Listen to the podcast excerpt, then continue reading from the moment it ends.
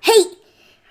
You are listening to the Grumpy Guy BJJ podcast. Hey, what's up, guys? Got to take care of a few things before we jump into this week's episode. First, our Ramping Isometrics for BJJ program. It is a 12 week program, all laid out for you. It's going to help you build strength and cardio in the fastest, safest, and most convenient way possible. This is how James and I have been training for the past year, and we love it. So, we put this program together so you can just follow along, and we are certain you will see and feel the benefits that we do.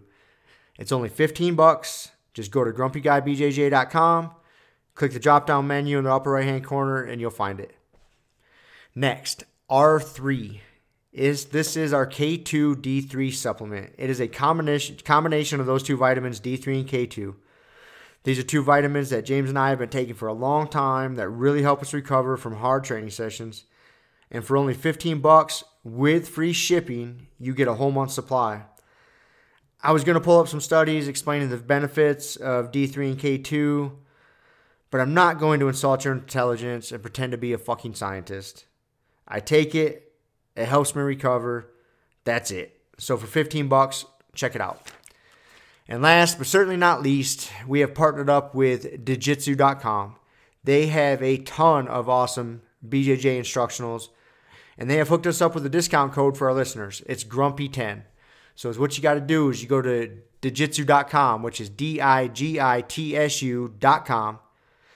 Find the instructionals you want, throw them in a shopping cart, in the little discount code box, you type in Grumpy10, which is just G R U M P Y and the number 10, 1 0. That's it, no spaces. Boom, you get 10% off. You're up and running. They got a nice app you can download on your phone. That way you can take your instructionals right to the gym with you, watch the technique, drill it. It's a pretty sweet setup. So once again, D-I-G-I-T-S-U dot com. Discount code Grumpy10, G-R-U-M-P-Y 10. Simple as that. To find all this stuff I just got done talking about, go to our website, grumpyguybjj.com. Click the drop down menu in the upper right hand corner. There, you'll subscribe to our newsletter for podcast updates. You'll find links for the Ramping ISOs program, the R3 recovery supplement, and then under the programs and products tab, you'll find a link to digitsu.com. And let's be honest, if you guys can't figure out how to navigate a website by now, there's nothing I can do to help you. So quit fucking around check it out, train hard, and let's get into this week's episode. Three and boom. Again. We're back once again. All right. So uh Sunday podcast. Sunday morning podcast, late morning podcast. Yes. This is our last podcast with Independent Rob. It is. Yes, It is. tomorrow. This is my last day of independence. I'm back to sucking the man's teat tomorrow. it's all right, man. You know, it's been a good run. you're, you're a responsible dude, so doing what you got to, but Mm-hmm. hopefully, might have planted some seeds somewhere in there. You never know. It's like we were talking about yesterday, right? Like Hotep Jesus was talking about manifesting your destiny. So, like, if you don't even think about it and you don't even like have it anywhere in your head that there's even a possibility that you could find something that you could offer the world that would be worth enough to be able to do it independently, uh, then you never see it. You gotta think about it to make it happen. Yeah, those opportunities they may be there, and you're just not seeing them because you just haven't looked at it that way. So that's uh, in some way, man. I'll, I'll bet you're you'll never look at the world the same way again, and it might result in some interesting things for you. So you're fucking 40 years old. Where are you gonna be in 10 years? I know. So I know. I try. I try to figure that out. I try to like project out and think about that. I can't. I, I don't have a clear picture. To be Yeah. honest with you, I really don't. Yeah, yeah. I don't either. But like, you, I get to the point where, yeah, like I don't.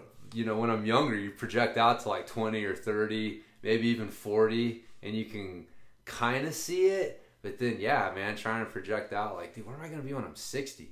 Like, holy shit, I don't even. I have no idea. But uh, I definitely know that I didn't want to be uh, flipping burgers or something like that at 60. So it um we're joined by the podcast mutt. What's up, Aka? Aka got a good run in today. Took him for a bike ride. He digs it. I seen he seems pretty chill. Like he burned some energy this morning. Yeah, yeah. The um, PBR is uh, the name of one of the trails out there. It stands for pumps, berms, and rollers. But it's Is it the one that's kind of like all? If you start at the far end of it, it's like almost all downhill. Yeah, almost you all really don't even have to even pedal unless you want to haul ass. Yeah, yeah, yeah. No, Like if you wanted to coast the whole thing, you, You pretty could, much yeah. yeah. yeah. It's uh, it's actually one of my challenges I do because it's not easy to not pedal. Right. I mean, to literally not pedal. Like once you get started, to not pedal at all again, just use nothing but pumping and and technique and stuff to get free speed. It is pretty. It's not easy, and, and if you fuck up, it takes a little bit of luck. Because if you fuck up in one section, because there's sections where you're almost coming to a standstill. Like you're like, get to that next little roller. yes, okay, got some more speed to work with now. And um, but yeah, no, that's it. That one's fun. But yeah, Aka just hauls ass down that, and wears himself out. So When you guys go out there and ride that, do you do it a couple times? Because it's not a very long trail, right? no, it's not long. We just went out there once today. Okay. But usually when I go out to 18 road, I'm looking for easy miles, and 18 road is the easy mile. So I'm not putting in big, you know, I'm not out there for like two, three hours, and uh, because there's no like really big sustained climbs hmm. out there, and you're not coming out of the car and immediately going up a climb. Like all the other trails around here, you're pretty much grinding Yeah, your face like, off. There's almost zero warm up. Yeah, yeah, yeah. Like it's the like distance from uh, the car to the edge of the trail. Yes. And then that, and then it's like shh, climb. Yeah, Yeah. yeah, yeah, and then and there's you know sustained climbs and more of them, and so yeah, but 18 road is just nice, easy, chill. So I was uh, my recovery score was a little low this morning, and uh, yeah, we are just looking for something easy to do. So that was good. It's a good route. That's what makes it so much fun riding around here because you got so much different like Difficulty levels. yeah, yeah, yeah. You want something easy, you go out to 18 road. You want something like super technical and difficult, you can go out to lunch loops. You want to put in a, a big day, uh, like four plus hours. You can go out to Loma, and they're all like fucking 20 minutes or so from my house. So it's kind of fucking crazy. You forget, yeah, because you take it for granted. You know, if you don't think about it or use it, A little bit, yeah. you, you can. You Yeah, could, you could. You, if you weren't mindful about it. It's like, dude, this is like if I was a surfer, this is like finding Yep. the perfect surf spot, you know. And uh, yeah, when it's fucking six foot and glassy out there, I want to get out there and ride. So you can just pick, take your pick. What do you feel like doing today? And that's just the three main trail systems. I mean, you got Rabbit Valley, which has a ton of shit. You've got all the stuff out in Palisade. You've got some of the stuff up further in Bangs Canyon. So I mean, there's just like trails everywhere around here. But that's why there's so much mountain bikers, like so many mountain bikers coming here now to visit. And uh, Do you notice a lot more people on the trails nowadays than from when you first moved? oh, here? dude, when I first moved here, yeah. I mean, I can be like the crotchety old. Ah, Dude, doing the math, I realized I've been here for almost 14 years. And so, yeah, it's long enough to see some significant changes. And uh, the big one is lunch loops. Like, lunch loops went from, dude, a tiny dirt lot with no bathroom. Yep. No one ever went out there. When I first moved here, it was still open to Jeeps. You could drive your fucking Jeep up the, the Tabeguache Road. And most people shied away from it because it was pretty technical. Super technical. Because I mean, I was right. I rode quite a bit when I first moved here. I mean, I was terrible. I never, Yeah. I never took it serious and I learned the skill of it. And yeah, going out there, it was it was fucking rough go. Dude, it's, that's some of the rockiest, most technical trails in all of Colorado, which is saying something. And uh, yeah, and but yeah, it's uh, no one would go out there. It was great. You could go out there. I remember going out there on Friday afternoon, and it was like me and one other car in the parking lot, and uh, and then they fucking expanded the lot and put in a shitter. And they got that little. Yeah, the skills part kind of came skills- after that. That was that part. was just kind of part of the growth of it. But what it was is you put in a part, you pave a parking lot and put in a shitter, and it is amazing how many more people just start showing up. That's what I'm worried about. Uh, Mount Garfield, that hike. Yeah, You know, it's a real beautiful steep hike we have here by us, and it's it's a tough fucking hike. It's Yeah. two miles one way. You gain two thousand feet in elevation. It's no joke. And right now, it's the directions to get there aren't real clear. right. The parking lots is you got to go under this sketchy little highway uh, underpass type thing. that gets filled with water if there's any rain, and the parking lot's is kind of shitty. And uh, our buddy Nate uh, was talking about, you know, he's privy to that they might be doing a project up there and Yeah. putting in uh, like a rest stop, basically, No. a big parking lot and bathroom and the whole nine yards. Oh yeah, dude. And I would do this. I wonder what's going to happen because I've seen so many tourists not be able to do that hike because they don't understand what they're getting themselves into. Right. And I've even I've I've actually helped quite a few tourists out, and I've also pissed quite a few off. Like I'll be coming down off of it, and I'll see some somebody in like sandals or fucking cowboy boots walking up to the base of this hike, and I'll stop them. I'm like, hey. Uh, I don't know if you really know what you're about to get yourself into. You know, it, just you know some old age, some fat, Yeah. super fat person that's obviously not very physical. I'm like, this hike is t- really tough. I don't think you should just. This isn't just your walk in the park. And I had a couple tourists be like, really? I'm like, yeah.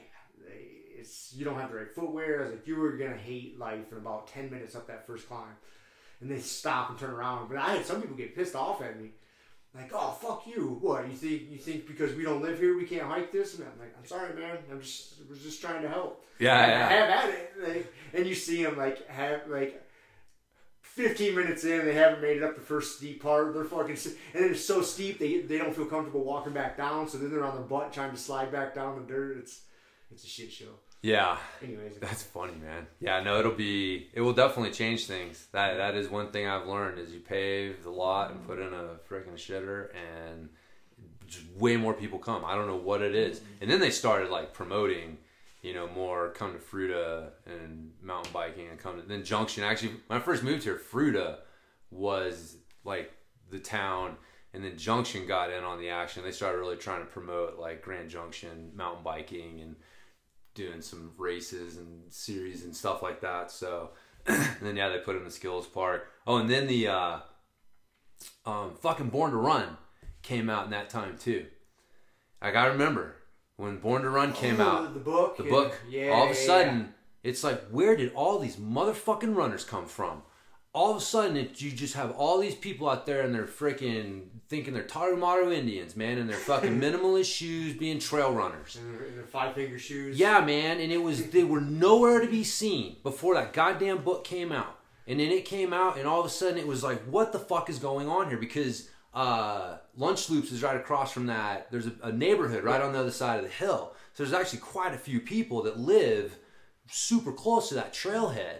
So, but when it was a small trailhead and, you know, trail running wasn't cool and it was just mountain bikers and it was fuck, yeah, it was a totally different scene. And so now you've got, you know, your, your weekend warrior, oh, I'm coming to town. I'm going to go check out Lunch Loops. Uh, fucking setting up shop with his RV and shit in the big parking lot. And then, yeah, everybody's out, a bunch of trail runners and stuff. So, yeah, it's uh, lunch loops can be a bit of a shit show. And then along with you know trail runners and uh, um, hikers come dogs, and and you know we've talked about that a bunch, man. Like people are such idiots with their dogs. It's like man, like that dog can get seriously hurt if not killed if it's just running along and a, a and a rider get tangled up. Dude, that, you can get really fucked up if you're. Yeah, I can get fucked up. And a dog comes blazing out of nowhere. And Yeah. You crash into it, like you're gonna eat shit. Yes, it's dangerous. If it's a good sized dog. It's right? dangerous, Yeah, it's right? really it is very dangerous. Yeah, and so we're all trying to share the trails there, which means that like you know riders have a right to like you know yes there's uh, we need to yield to hikers and stuff like that, but your fucking dog is not you. So like expecting riders to yield to your fucking dog is ridiculous. And uh, anyway, so luckily, if you get a little bit out, like about 15 minutes in, you're outside of most of the hikers and you know even a lot of the trail runners tend to stick within like you know 15 20 minutes of the parking lot and just hit those trails so you can still get out there and get lost a little bit That's good. it is good man it's not southern california like that's you know goddamn dude riding out I there can't. I can't even see that being fun. it's not fun. It's not fun. Like it, if that's all that you know and that's all that you have, then yeah, it's fun. But having to stop every five minutes or less for a hiker or uh, just because there's so many motherfuckers or, or someone riding up or down or like running into other trail users just constantly is uh that's no fun for It's mountain no biking fun, man. It just it kind of takes part of a big part of the way. You getting out there and getting away from people. yeah like running or hiking it's not as big a deal but yeah like mountain biking you want to like be able to get some flow going Yeah. just get some i'm i'm going here and uh yeah if you're constantly having to run into people That sucks. it does suck man it does suck That's like going to a ski resort on the weekend, dude. You go to, I mean, any of the any of the resorts around here on the weekend get shit. They turn into a shit show, especially the main lifts. Yeah. are closest to the you know base of the mountain, anywhere on the mountain, but close the easier runs and closer to the base on the weekends. Jesus Christ, dude, it is fucking terrible. Breckenridge is probably the worst. I don't know why. In my opinion, I, I don't. I haven't like researched the numbers like how many total skiers they get every day. right right Dude, there is. You try to go there on a Friday or Friday. Fridays get busier, but they're not terrible. You definitely, if you go there on a Saturday or Sunday, holy fuck, dude, you would be dumbfounded at the size of the lift lines. Like, like, that's what? keystone right Uh, Are they they're in the same different? area. They're different. okay Okay, in, in that in that what is that? Summit County. Yeah. I think you have you got A Basin, Keystone, Breckenridge, okay and then Vail and Beaver Creek. All Yeah, further. yeah, That's yeah, kind of the order from like east to west down valley. Okay. Um, yeah, dude, it's it's a fuck. It's I won't go to Breckenridge. I won't fucking touch. What's it, crazy is like you're not the only person who knows this, and yet people still fucking go and Yeah. stand in those lines, and like I just don't understand it either. But yeah, it gets. uh Do you see that with mountain biking too? Because they've got mountain bike or the ski resorts open to riding, and uh yeah, on the weekends, man, it is just a shit show. Does it get that busy for mountain biking? Holy fuck yes, and, and a lot of it is because they rent bikes too. Oh god. So you'll get people coming who want to try this downhill mountain biking thing, and so they're like, you know, they're renting a bike and getting all the gear, and it's a whole industry, man. And they get them out there with doing skills lessons with people who don't know what the fuck they're talking about, and uh, you know, literally, they're like, "Hey, Johnny."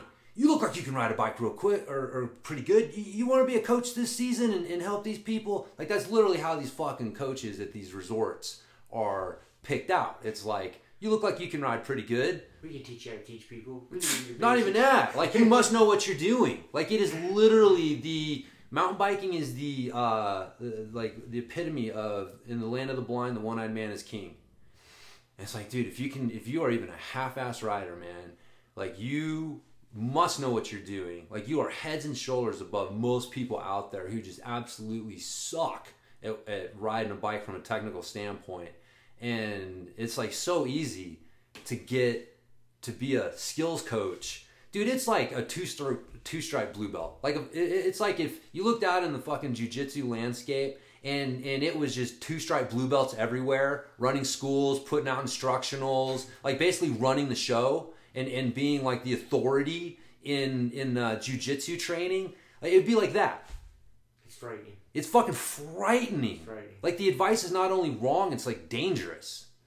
You know, and it is literally like that. You have fucking a bunch of two stripe blue belts in a world of white belts. And dude, you know, you know, like if you're a white belt, a fucking blue belt seems like a god. Right. You think they know what they're doing. Compared to you, they are amazing. And especially if you've never run into a black belt, like a legit black belt. Like, man, you could think like a fucking, you know, good blue belt, decent purple belt is like the shit. And you have like that is the mountain biking world is full of those type of riders who just live in an area where there's no black belt. So there's no comparison.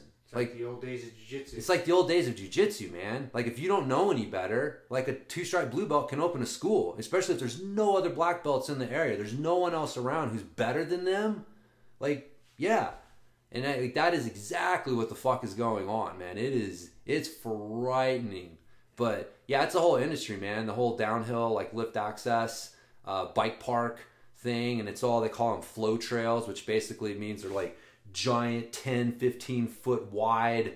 They're basically like, uh, like Jeep roads, you know? And they'll have like some little features on the side here and there if you want to try something. But you can basically just rent a big ass bike, take some skills lessons from some dumbass, and then just ride down these green trails, or you know, some of them get into blue, but there's no no features, nothing hard at all to challenge you. You're just riding downhill on this big ass bike that's doing all the work, and and it's like yay, and it's like fuck, you know, on some level it's hard. It's like look, I know you're having fun, but you'd have more fun if you knew what you were doing. You know, that was part of the reason why I got out of mountain biking. Is dude, I, you know, it's weird. You know, looking back at it, and just as, as, as I was listening to you talk, like there was, dude, there was very little talk. I, I had a couple buddies that I ride with, and they were better than I was. And again, I was like a white belt that didn't know how to time a belt. And I mean, I don't know how good these guys were. To me, right? They were they were better than I was, but there was still like very little talk of technique or anything. Yeah, that's a newer yeah, there, there yeah. was there was none of that. Yeah. You know, if you ten years ago, it was not as big yeah, a deal. that's about when it was. Yeah. And, and looking back, if there would have been somebody like, "Hey, man, uh, let me help you. Let me show you how to get over this rock." Right. Sure. Yeah. There was there was none of that. It was yeah. just fucking pedal your face but, off. you see, like, but you would have been like, "Oh, cool. Now show me." Right. And now you got some two stripe blue belt who doesn't know any better, showing you what he thinks is the right technique. But at least it would have been better than not anybody showing me. Maybe. Maybe. Yeah. Maybe. Depends on how fucked up my information was getting. Right. I mean, but it's it, yeah. That's what I'm saying though. Like, if if the information they're giving you is not only wrong but is dangerous, like, would you have been better off just continuing to be in a space to learn yourself? Like. Sometimes having somebody coach you and coach you wrong is worse because sure. you will learn how to do it right eventually. Like you, your brain is the ultimate problem-solving machine. Like you keep presenting it with the with the problem and in the right environment to solve it in, and it will fucking figure it out. So, you know, that's uh, I, I do I personally think, especially mountain biking, like most riders would be way better off like not getting coaching, like just uh, like the best thing that happened to me is when I started riding, I didn't get into mountain biking. I got a mountain bike to commute to work. I kind of got into mountain biking in the back door. I went, you know, started riding because I was bored on the weekend. It's like, oh, I like this mountain biking thing. And so I didn't have any friends who are mountain bikers. You know, a lot of people get into it that way. Like they have friends who are mountain bikers and they're like, hey, come ride with us, you know? And so if you get into it, well, now you've got this group and they're telling you what to think. They're telling you how to, what gear to buy. They're trying to help you, you know, just like we do with new white belts. We're trying to give you advice to help you, right? But you have this group who's, who's pushing you along the way. So it's just like, you know, if you start off at some crazy 10th planet place where they're teaching you rubber guard right off the bat, right? You know what I mean? Like they're they're they're they're doing they're trying to help you out, but they're really doing you a disservice. Are they really doing you a disservice by teaching you this stuff without realizing, you know, what they're what they're uh, um, teaching you? So, um, yeah, man, it's uh, it's I, I, and yeah, I, yeah, I think that most riders would do better with just fucking figuring it out on their own. But that was what I did because I didn't have any, uh, like I said, I didn't have that group, so I would just go out by myself. And I and this is before the internet too. Thank fucking God, because before the internet. Yeah, well, I mean, the internet was right there. Time, right? You know what I mean? But it wasn't time, like it was now. Yeah, it wasn't. And, and the the amount of uh, just armchair experts was just nowhere near the same.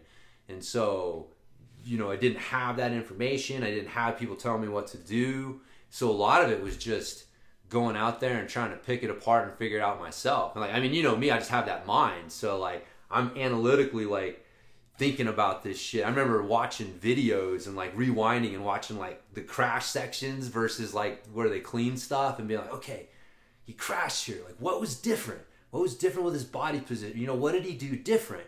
And trying to analyze that shit. And again, looking back now, I realize that's not normal. No, it's not. And uh, but I was I didn't know that, and so I and I didn't have the group doing that for me and telling me that I shouldn't do that. So it was like, yeah, not having that influence early on was probably the best thing that ever happened to me because I was able to figure some shit out on my own. And then when I started hanging out with the riders and they're telling me stuff, I'm like, man, that's weird because I just my experience does not back that up. Like the whole clipless pedal thing. Like by the time I started hanging out with people who were, you know, really pushing that I should get on clipless pedals, I'd have enough time riding flats to be like, I just, my experience is different than what you're telling me. Like, I seem to be able to keep my feet on my pedals. I seem to be able to climb just fine. Like, all these things that you tell me that I can't do on flats, I seem to be able to do.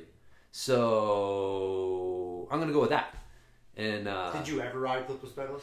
Dude, I did. I tried. Uh, um, I tried them out, and it was because the trails that I started riding in Santa Barbara were uh, they were they were like lunch loopy, um, and you know technical and rocky. So not where you want to learn to ride clipless pedals.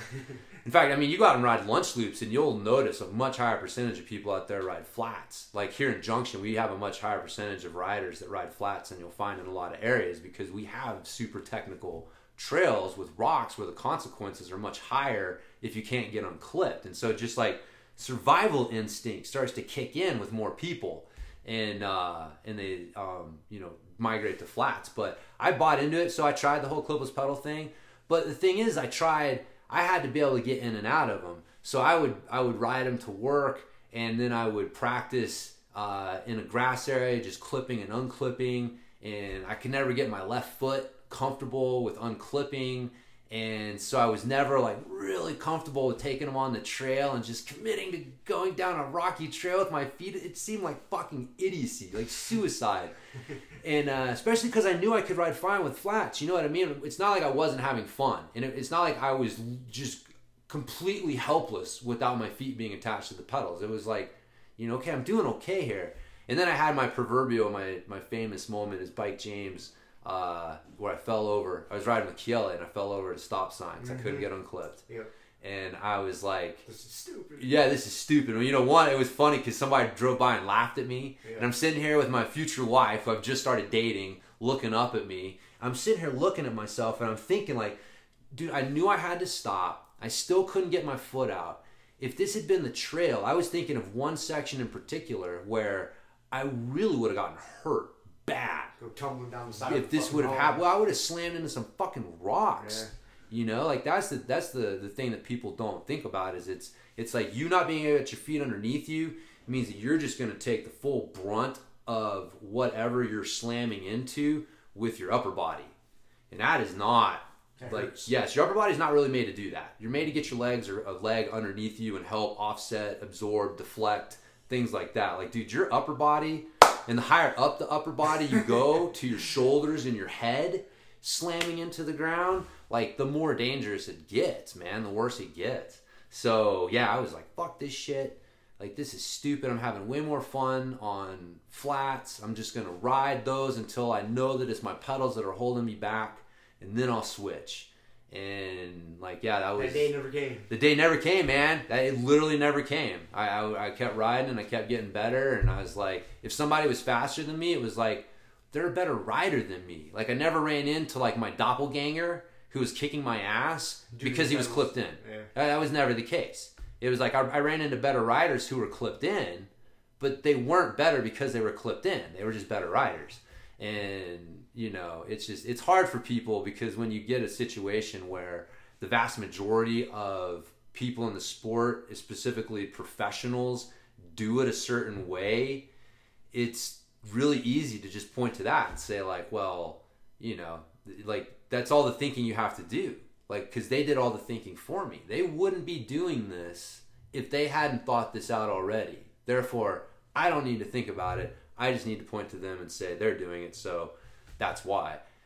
And it's like, dude, that is not like well, I remember when I, the first time I bought, like, it, to me, it was an expensive mountain bike, a nice one. You know, it was back in like 2000, 2001. You know, it got me the old Specialized Rockhopper or whatever. Yeah. whatever. And that was, you know, back then it was, I think I dropped like 1500 bucks on it or Yeah. something in that ballpark. And I remember at the bike shop, this was back in Michigan. I mean, it was just like, oh, you're spending money on this bike. Like, yeah, you just get clipless clipless pedals. pedals. There was there was no question about it. Yeah. Like, oh, like 'cause I, I never rode on clipless pedals. Like, how the fuck do these things work? Right. And they give me like a three minute tutorial. Yep. Like, yeah, like, oh, you're, you're dumb. Because I think at that time, seems like yeah, my bike it came with you know some cheap plastic flats on there. yeah, bikes didn't They probably they, don't come with pedals. They don't even come with pedals Right, anymore. you- I, I remember these ones actually came with some. Cheap They usually plastic. have like some cheap like plastic stand-ins, but you're right. they're intended for you. If you buy a high-end bike, the intention is for you to buy a pair of pedals with the bike. They're not included with the bike. That Okay. yeah, so that I, pair. well, see, I don't know if this bike was nice enough to qualify that category. Yeah, they all are. Oh, are yeah, they? once, you kind of get up into a certain like like fifteen hundred, two thousand dollar range, That tends to be the Is that how the it norm. Well, because everybody has their preference for clipless pedals. Because you've got Shimano, you've got you know Time and Speedplay, and and you know so i- if they spec a pedal on there and you buy it and you prefer a different uh, or um, pedal, and a lot of times people have their own pedals already. You know what I mean? So if you've already bought five hundred dollar pedals and shoes, like that's what you're using on your new bike. You're not going to switch that. Fucking shoes you wear with those things. Oh my God. As hard as like they're worse than bowling shoes. Oh yeah, They're fucking ridiculous. yeah, yeah, yeah. And even if you can get your foot out and put it down on something, they're slippery as shit. Right. And it's narrow And your hard foot plastic. can't work right. You're, you're like your foot's in a hard fucking cast. Yeah, And so you got to put your foot down, your leg slides out anyways. yeah, Yeah.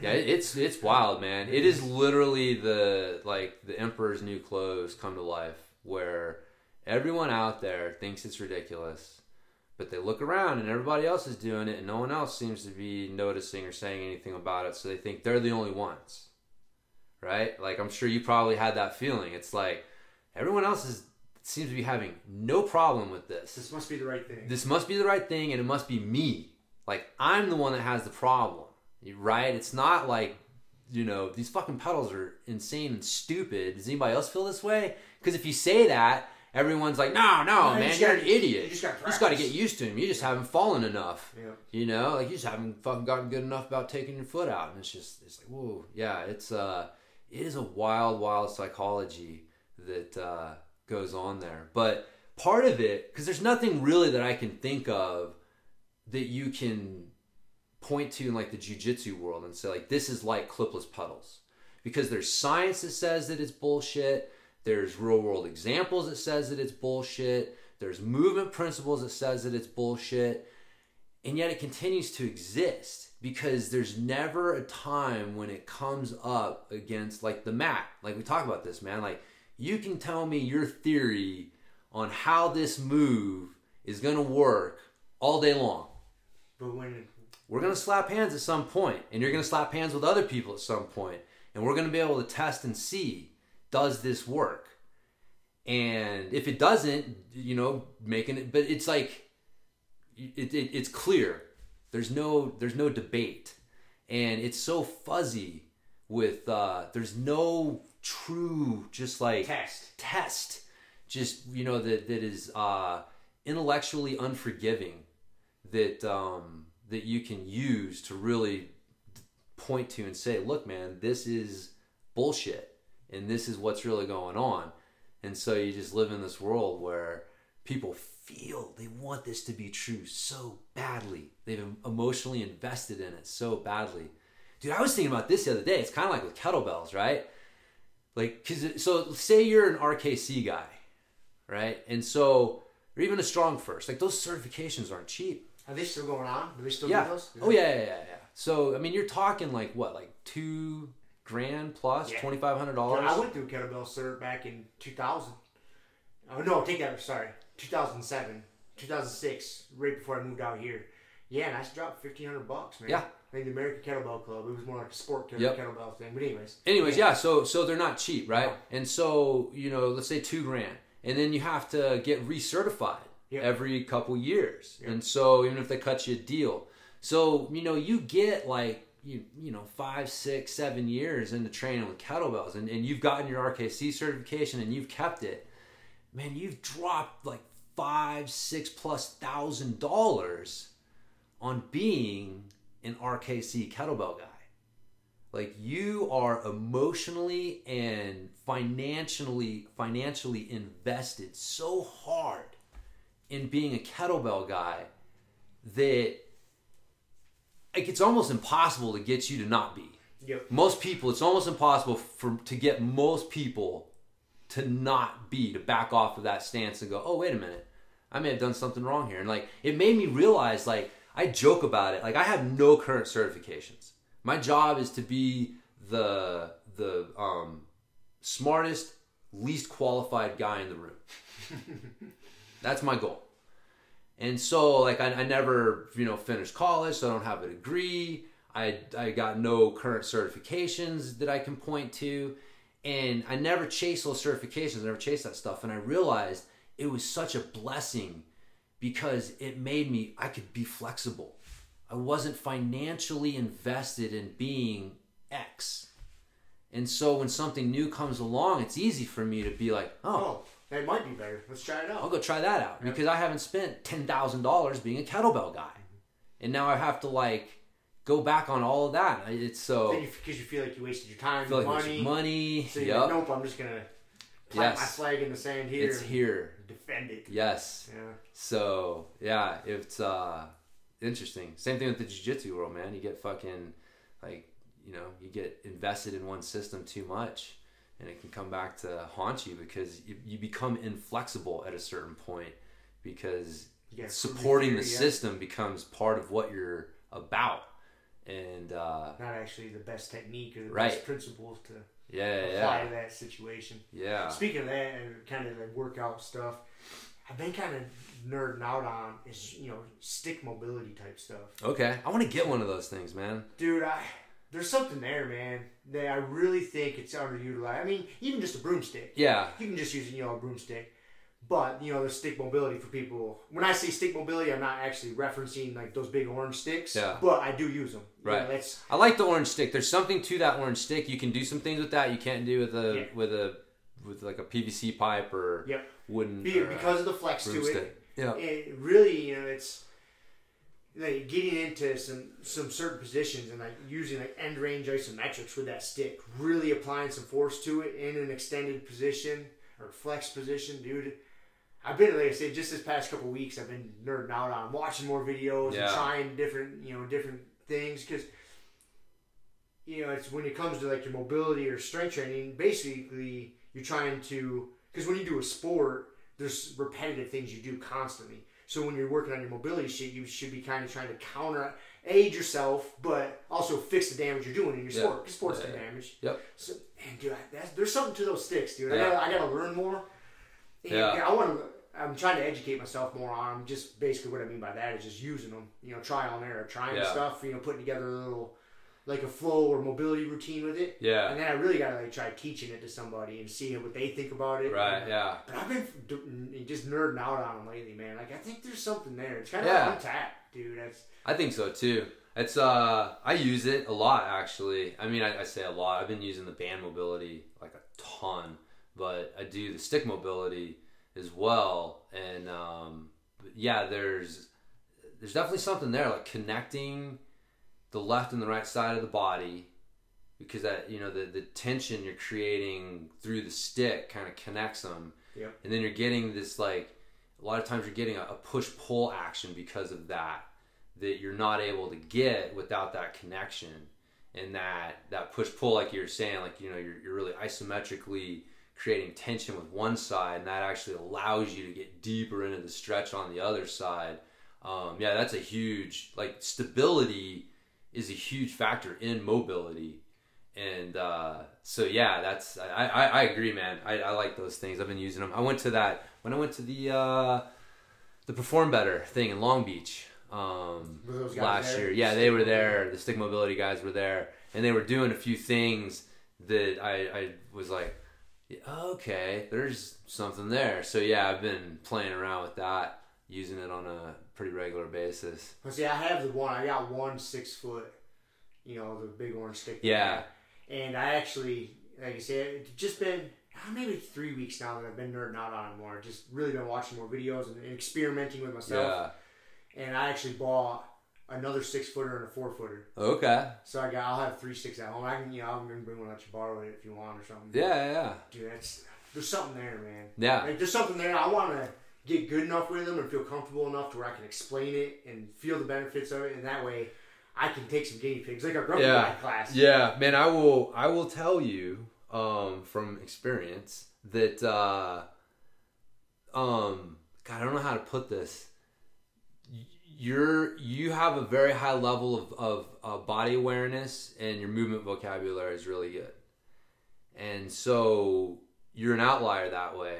And you don't think it will be, but dude, that's the stick because you're basically asking people to do opposites. It's almost like pat your head and rub your stomach. Mm-hmm. Okay, I need you to, and, and it, it's to get them to have to connect both sides through that stick is not as easy as you think. Like because you have done so much prerequisite shit up to this point, like literally decades of it before you're starting to nerd out on this, that I I I, I made this mistake. I tried to use the stick mobility with some people and found out really quickly that um God, it taxes their brain and movement capabilities so that it becomes something else. Really? Yes. And you, so you find, I mean, because you're a good coach, and you find it hard to coach somebody with that. Yeah. If they're Some, not. some of the upper body movements, right? Like some of the lower body stuff where you're just kind of, you know, leaning into it and stretching. But so so some of the like static position stuff Mm-hmm. that you're using the stick to get a little deeper into, yeah, you that that's, you know, not super tough. But man, you start getting people to try to like swinging their arms and doing the things and stuff like that and and you'd uh um you'd be surprised. So yeah, I don't, you know, I would uh it, it, it made me rethink like buying a bunch of sticks to throw in the grumpy guy class. well, yeah, that's way down the road. That's the long goal. Like I, I Right. gotta do, I gotta do a lot of experimenting, and that was. I could be wrong. Like I said, I, I just tried it with a couple people, but Yeah, I mean that was kind of, you know, like the pie in the sky kind of thought Yeah. behind it. yeah, But even yeah, if I get good enough and comfortable enough with it, slowly just like, okay, hey man, just start slowly finding somebody somewhat physically capable, and start with Yeah. them. Start with them and show them like, hey, I've been playing with this shit. You try you start a training business. Is that what you're saying? So look at I, this I shit. hadn't really thought. Look at this shit. See? I don't know, man, but that, dude, that, like I say, that stick, dude. I, Yeah. And then being able to create tension in an end range position is so good. Yeah. Because just getting your body in that position doesn't mean you own it. Right. Yeah. Being And, able to create being able tension to create there. tension and have control in that position, Yeah. dude, it feels amazing, man. I was just, I was doing a bunch of shit with it. It was yeah, it was yes, no, yesterday, was Saturday, it was Friday. Because I was a little beat up from my workouts all week. I was like, all right, I don't really need to fucking lift any more weights this week. I went out, I started lifting, I started doing some other shit, and I was like, I just fucking put the barbell away. I was like, all right, dude, let's just do mobility shit today. I'm a little beat up, and I spent like about an hour just fucking around with that thing, just found a little video, and it just kind of snowballed. This dude, I got a hell of a workout. I was sweating my ass off. Just yes. it's it's good. Yeah. it's really good. Well, see, because that it's it's it, it brings up something I was thinking about because so you get in those extreme end ranges of motion, and you know one it's about creating tension, but it's also about being able to relax Yep. in those positions, and so and you can feel like literally your nervous system will switch. Like your your your sympathetic nervous system will fucking switch on hard when you get into a uh, end range of motion that you're not familiar with and not comfortable with. And so you're literally that's like when you start sweating and it's it's literally your nervous system is switched over to this fight or flight response because into your brain like this position is a dangerous position to be in. And so it's trying to protect you and get you the fuck out of there. And so you literally have to switch. That's where the breathing comes in Yep. Because you know like uh was it laird um was talking on joe rogan talking about like you know a seven second inhale forces the body to trigger the the parasympathetic nervous system and take you out of that fight or flight and into the, the rest and relax mode. And so like forcing yourself to slow your breathing down and get those five six seven second inhales and exhales it it it teaches the brain, it, tur- it tells the brain to turn the knob to a different setting while you're in this position. And then now, now that you're there, the ability for you to create, because like at first you're not creating tension, you're creating stiffness. It's tension, but it's not stability. You're creating stiffness. And, and stability is your is, is is tension that you can turn on and off as needed. And so what you got to do is get rid of the stiffness through being able to breathe there. And then you want to work on your stability by that isometric contraction. That's your ability to control the tension rather than have that inauthentic stiffness. And so, yeah, it was. It's funny on when we are doing Grumpy Guy class. I was thinking about that. I was like, I'd get my end range of motion or, or something, and I could feel my. You, you can just feel your chest gets tight and your breathing gets tight, and and I was like, dude, my nervous system's in the wrong state right now. Like this is nervous system training right now. Like before I can even start to gain mobility or do shit, I have to do something to get my brain to get out of fight or flight uh, mode because I'm never gonna fucking accomplish shit this way. So, anyways, yeah, but it's I, I, the using the sticks to to help facilitate some of that shit. It's I think a good example. I don't know if this is a good example for everybody else, but it is for the conversations we have. Is it's I find it is a really good feedback tool, just like doing deadlifts with the bands on your hip. Yeah. To checking your hinge, like okay, that is the end range of my hinge. For me to go lower, I'm starting to do other shit besides hinge. That's that's been the biggest benefit with that band around the waist. It's just a cue, just a tactile cue, like oh, that's it. Yeah. Like, I physically can't hinge any further than that. And just for me to hear the noise of the plates hitting the ground, or you know, getting in my mind what is low enough in this hinge, my back's having to move here. Yeah. And using that band has just been so huge with that. And the, the sticks, that's that's kind of what I was discovering the other day when I was fucking around with them. Like, because there would, like you said, there, there, when I'm trying a new position, at first it is just stiffness because my body's like, what is this? What are you asking me to do? How am I creating tension here? So then I'd come back out of it and be like, okay. So then and try to get, and eventually get to the point like, oh, there it is. You kind of find the sweet spot, like, oh, I can get there. I'm not in danger. I can relax. And then and once you get to that point, it's fucking amazing. Yeah. That, that's kind of when I came. I think I'm pretty sure that was Thursday, and then or Friday, and uh, and I was like, that's it. I was like, I gotta get it because I only have the one six footer, and that's I went and I jumped on their website. and I bought the another six because there is quite a few different moves you can do with two sticks. It'd be Yeah. helpful, and then a shorter one. So I was like, fuck it. I bought Yeah. a six footer. I bought a four footer. I was like, I, Yeah, I got to dig into their library more. I got a very rudimentary routine, super rudimentary. I mean, it's good. It hits all the like what I need, but uh, yeah, I haven't like really dug in and just seen like, oh wow, that's you know, I never would have thought of that because I don't sit around with, uh, two sticks, fucking thinking about this shit all day long. You know, like that's what those people do. So I know that they've come up with things that, uh, um, yeah, yeah, cool, man. I'm glad you brought that up because that gives me something to dig into. I can't let you get better than me. Well, that's good because I need you, you're so analytical and shit. You- You've helped me be a better learner when it comes to like jujitsu and everything because of the way your brain thinks. Yeah. Because you're way more analytical than I am. And I thought, I thought about that. and Man, I sent you that picture of white belt Rob the other day. Yes. And, you know what, how- did you notice in that one, the one picture, to where I'm standing there with my hand raised? Um, I don't know if you noticed, but the dude I beat, he was like a purple belt or brown belt. If you look, look at Yeah. that, look at that picture. I can't, I don't remember, but it was very common back in those days when I first started jiu-jitsu. You go to some of these tournaments, that there would be quite a few, yeah, quite a few. Uh, I had not definitely not the size of nowadays. There would be quite a few white belts, some blue belts, but once you get to like purple and above, there would be like nobody for these guys to compete against. And so sometimes they'd ask you like, "Hey, you want to do some matches against some of these higher belts?" There was many times like, "Oh fucking," I'd just get mollywopped, but.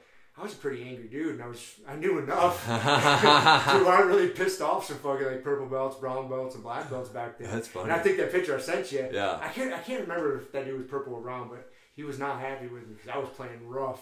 Like, hey, we're in a fucking sport, you know. Tournament, baby. Yeah, but and so that anyways, that kind of got me thinking. Is like you know, because I wasn't, I never was super analytical. I was just it was my anger based jujitsu. Yeah. I, I never pro. I, I mean, I, I knew I had to learn and technique was important, but not to the level to where you break down shit. Yeah. you always have to know the why. Even if something works, for, even if you can do a technique and get it to work, like for me, like if I do a technique and it works, I almost, if I don't catch myself, I'll just stop thinking about it. I'll just take it on face value. Fuck it, it works. Let's go with it. You will sit down and be like, okay, why did that work? Did that work because he just fucked up, or did I have my foot here? Why? Oh, I put my foot here, but then what? Well, for what purpose? What was that? You know, so you fucking go down that rabbit hole. Yeah, yeah. And and so uh, So I find that helps me recognize the position from other positions.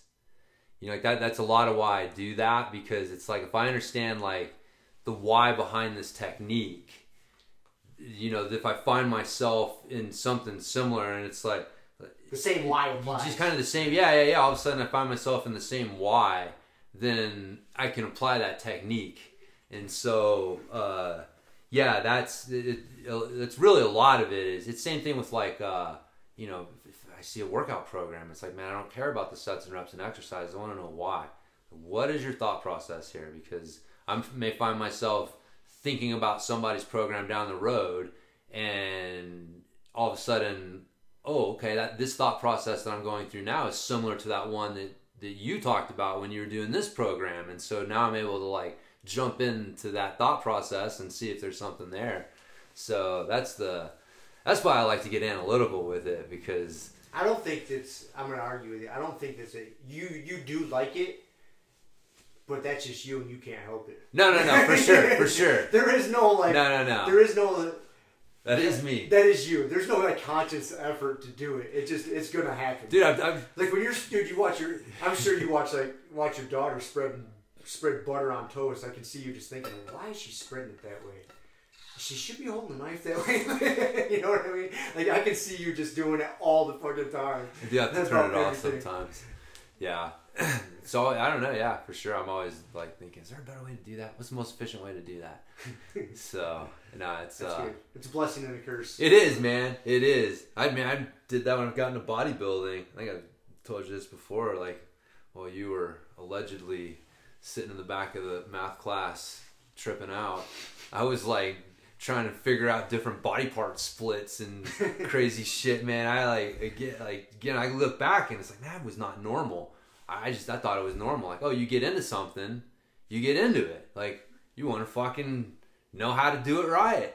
And uh, yeah, yeah, yeah. It- but yeah, just that um, desire to know why it's. I bet you you were an annoying little kid. I probably was. I bet you drove a lot of adults crazy. Yeah, I could see that. probably. I, I don't remember being too annoying. of course you did. I thought I was pretty funny. I thought I was smart. I thought these fucking adults are so stupid. No, well, you know, by the time I hit my teenage years, yeah, I annoyed the piss out of a lot of adults, for sure, for sure. Oh God, I used to drive the teachers mad. Just yeah, with the why and just oh, I just whatever their position was, I had to take the opposite. Had to fucking argue. Not surprised in the least. They're like, yes, man. Every paper was like, all right, what can I?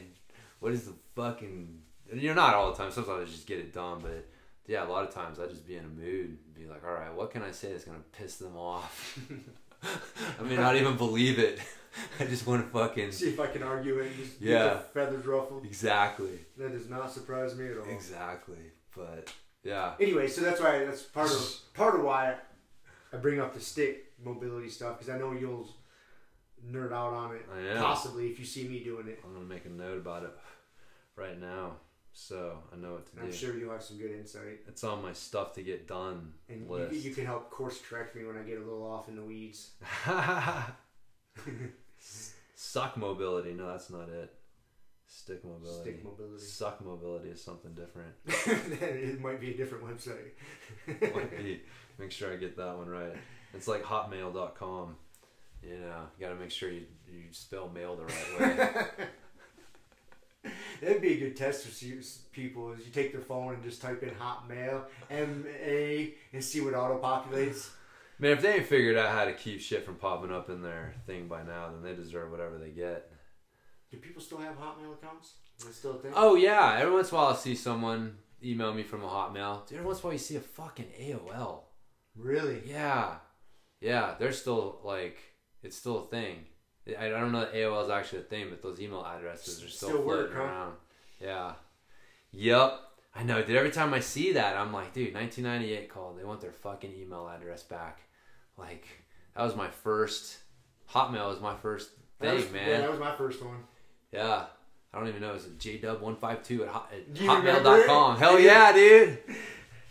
Hell yeah, I remember it. You should That was- log in and see what kind of the see what kind of message you got. I think there. I have, man. I think it's like, uh, I don't. It was a while ago. I don't get that bored, fortunately. Sometimes I do. Then I just sit around and I go, "It's good to be bored." I don't know. Ugh, my days of boredom are drawing to a close. I still can't believe I have to go back to work tomorrow, man.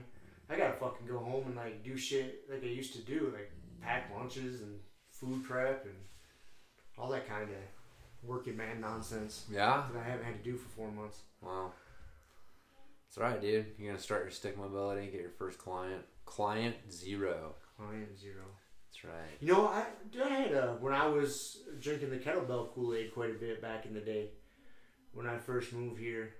I had a handful of people I was training out of my garage, and I didn't really have a garage gym. I just had a bunch of kettlebells, and we just worked out on a patio or out in the driveway. And it's and when I was going through, when I found those old pictures of White Belt Rob, I was going through a bunch of shit, getting rid of stuff the other day. And uh, I found some old notebooks from some of the clients I trained. Yeah. I had all the workouts written down and shit. It was kind of funny. Yeah, man. Yeah, I mean, you got a decent uh, setup in your garage, and Yeah, my garage is pretty sweet now. I'm pretty stoked Yeah. in my little. I actually got garage gym now. two uh, mats at the facility at the. Oh, like the Cali. black, the big black mat. Yeah, they're just sitting in the storeroom if you want to Oh yeah, I'll take them. use I them. could use a couple more. So, but yeah, I mean that's you got, dude. You know a lot more about training than most people, and like to, to me, like that's definitely one of your intersections. That's one of the the the skills that you have, and you know, intersecting that with some other things is is you know personally where I think your your exit strategy would be, because uh, you know people respond to you. They like to come up and talk to you. I'm delightful. You're you're the delightful asshole, and uh, yeah. So, Hmm. anyways, Yeah, I know. I get all those weird fucking people coming up talking to me all the time. yeah. I still don't know why. Imagine if you could charge money to talk to you. Yeah, That's all. Being a trainer, dude. Half of being a trainer is just like people want someone to talk to.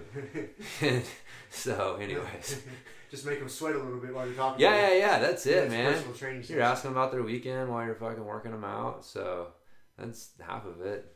They just like to have someone to talk to. Women like to have a sexy dude to hang out with who pays attention to them. I don't know if I fill that role, buddy. Shit, are you kidding me, man?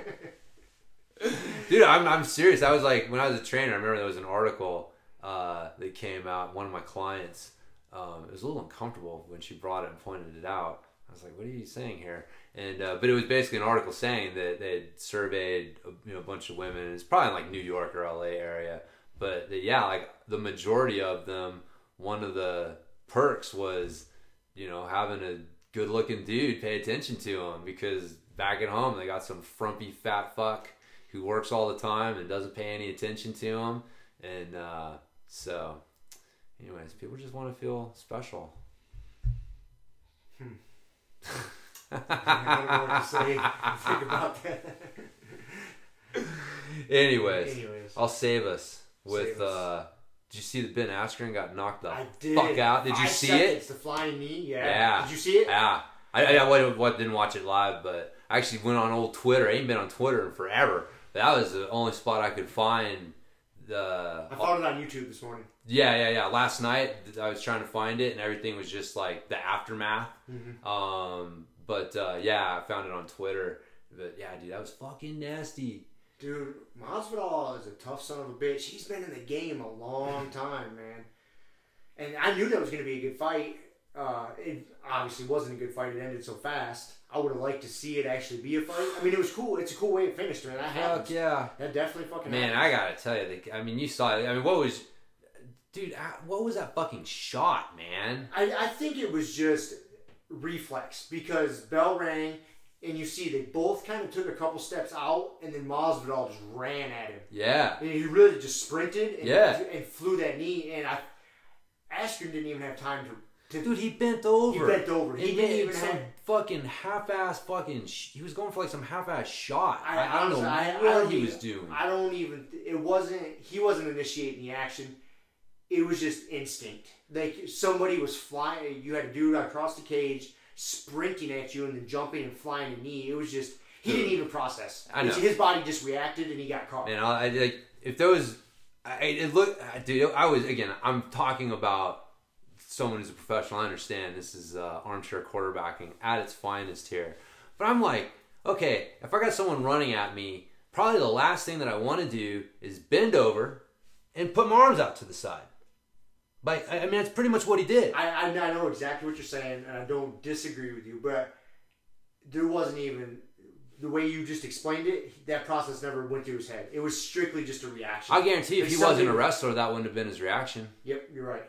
Because If know, he was a striker, that wouldn't have been his. that would have been reaction. his reaction. Yep. So that, that's why I'm saying like his his reaction was a shot, And it just and, and it was and it was kind right. of a it was a kind of a fucking half-ass like reactionary shot. That's why it looked half-ass. It was like, but it still it was like that's your reaction is a half-ass shot when this motherfucker comes flying at you from across the cage. Like that that's not like top tier UFC champion I cage just- fighter I think it was just such a surprise. instincts. It caught him so off guard I know, man. that it was just How many people come flying in with a flying knee very to few. start the no, no to start a fight off? How many people come running in with a flying knee? Very few.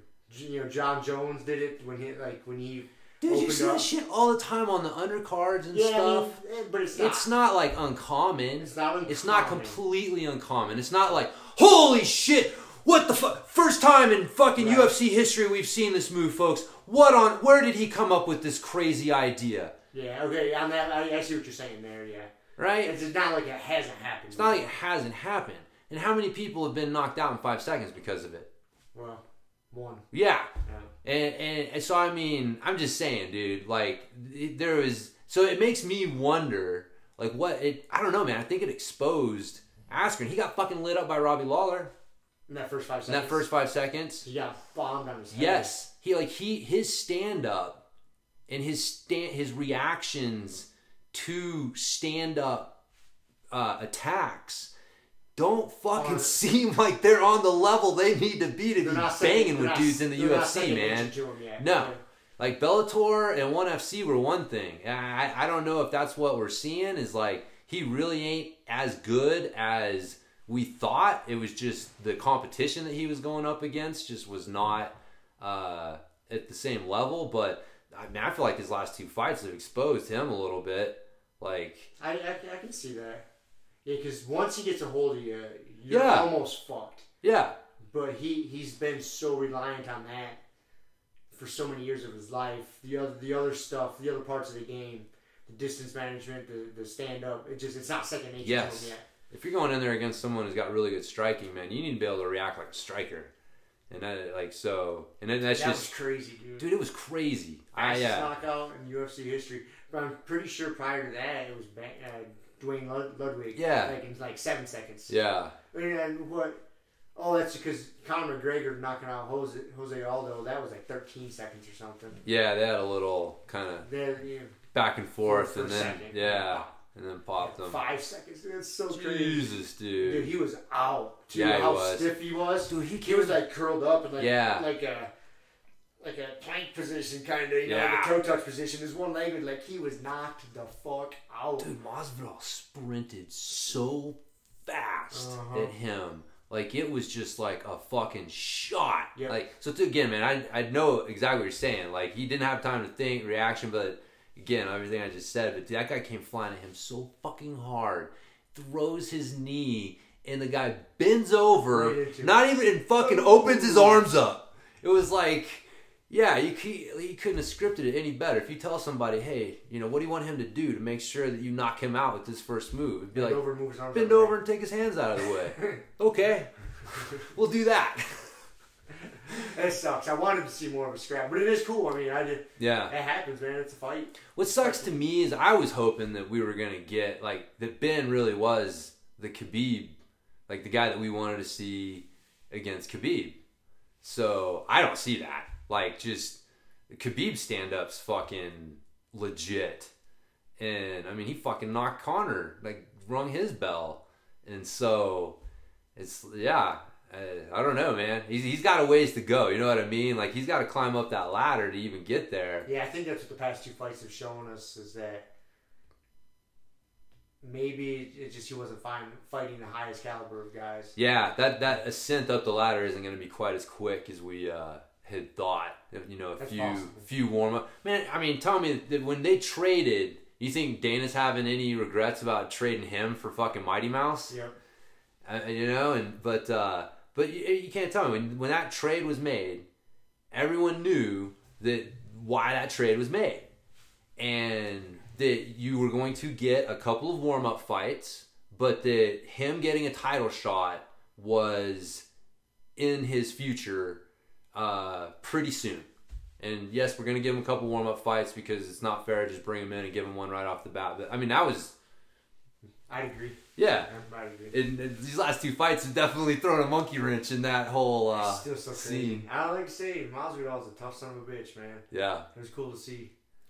So You know, dude, all those dudes are. That's what makes UFC like MMA so like you know, man. When you see, you know, uh, I mean, I guess like Deontay Wilder's probably the closest thing to that. Like you never quite know exactly what's going to happen. Uh, power, but yeah, man. Like boxing, you know what you're going to get. Like no one's going to come f- with some. You know, yeah, flying knee in five seconds or whatever. Sprint, just Yes. bell rings and here I come, motherfucker. Oh, dude, yeah. So that's pretty good. I didn't see the other. Uh, G- I checked. John, the, res- I checked the results, dude. I haven't seen any fights yet. I checked the results. Uh, Jon Jones won. I think with the distance, man. Okay. If I, if I remember reading right. Um, Nunez won. Yeah, I, I read she got a. I didn't see it, but I I, like head it. kicked her or something. I, I like said, I haven't seen it. Which, yeah. It wasn't worth spending sixty bucks on. No, We had a birthday dinner last night anyway. that's so- right. That's right. We had Keely's pre-birthday birthday dinner. She got some sweet chopsticks from you. Those are pretty sweet This thing is chopsticks. fucking badass, man.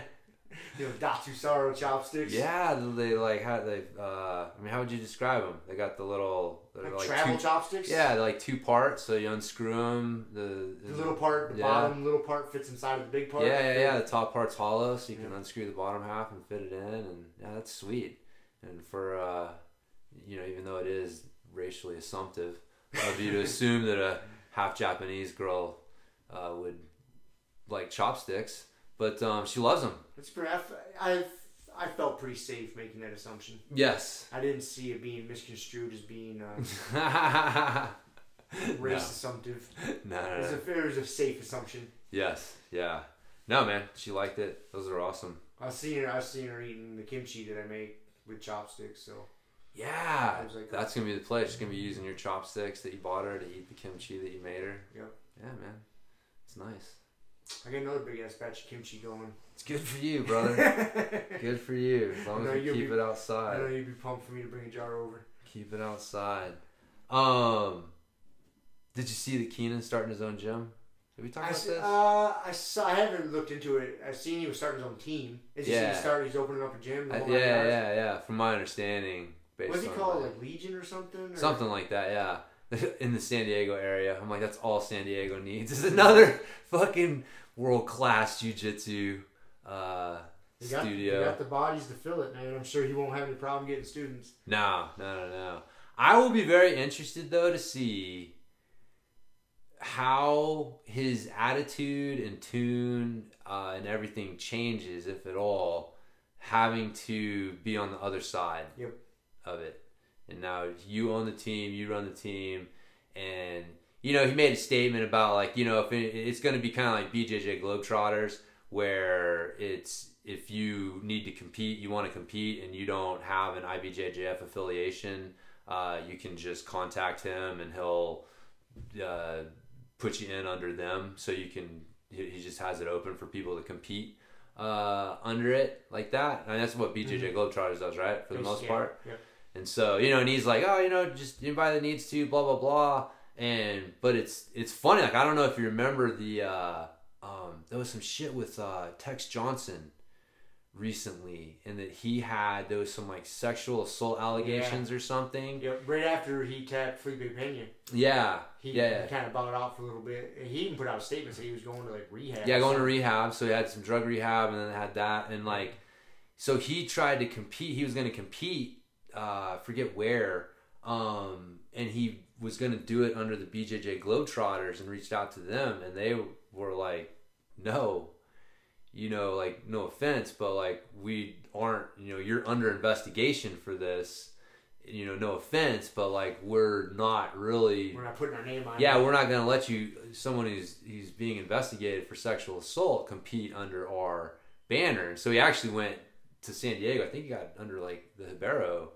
Uh, Did he? yeah, yeah, yeah. I think that's who he ended up like competing under um, over it. But you know, just situations like that. Like it's easy to say that, but what happens first time someone contacts you and it is? It's like, dude, I don't want this person representing me and my brand.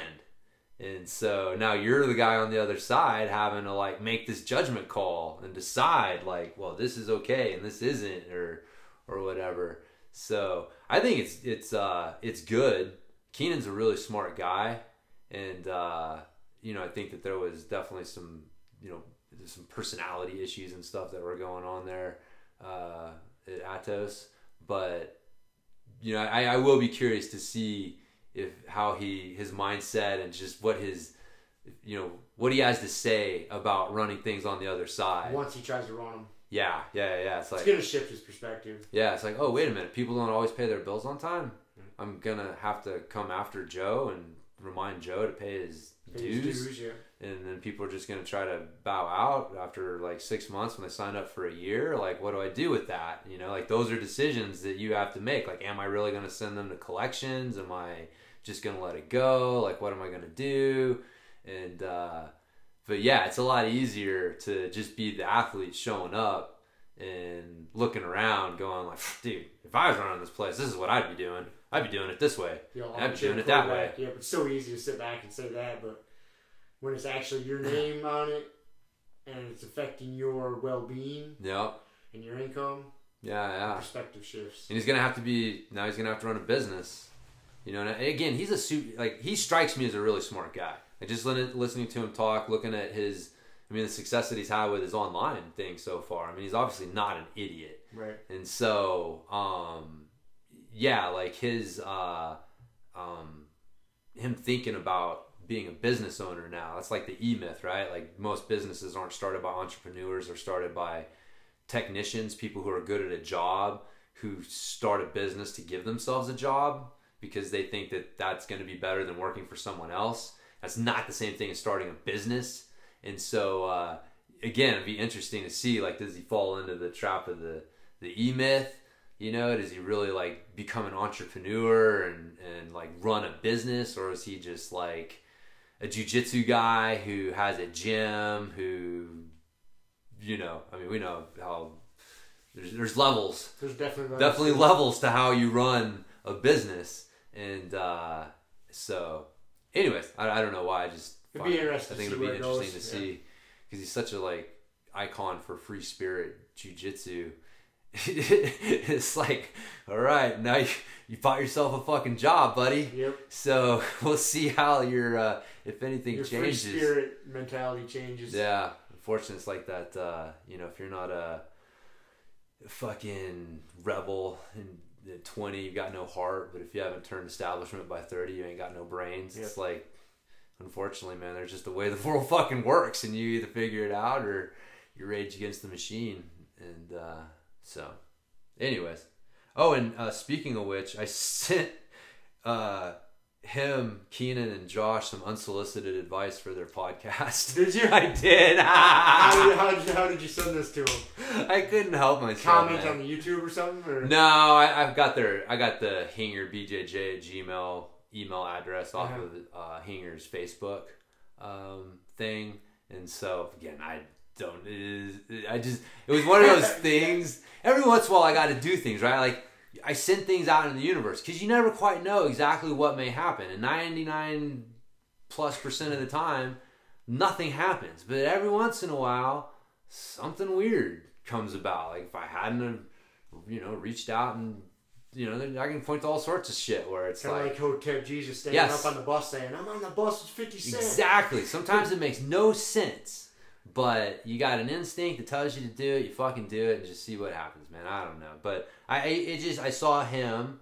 them, uh, with the Matt Burn podcast making the same mistake that everyone fucking makes, and they're not building their email list, and they're just focusing on building Facebook and YouTube and Instagram likes and follows and subscribes, and they have no email list. And so I was just saying, hey man, just some friendly advice from someone who's done this for a little bit. That uh, like you don't own those fucking platforms, man. Like they own those platforms, so like you can't you can't communicate directly with the people who are following you because algorithms decide whether they're to see it and you could be deplatformed at any time for some fucking reason you know you offend someone or something so you don't own those platforms So it's like that Ho- Hotep Jesus was saying, man, you got to build your own platform. You got to own your platform if you want to do this the right way. And that's an email list.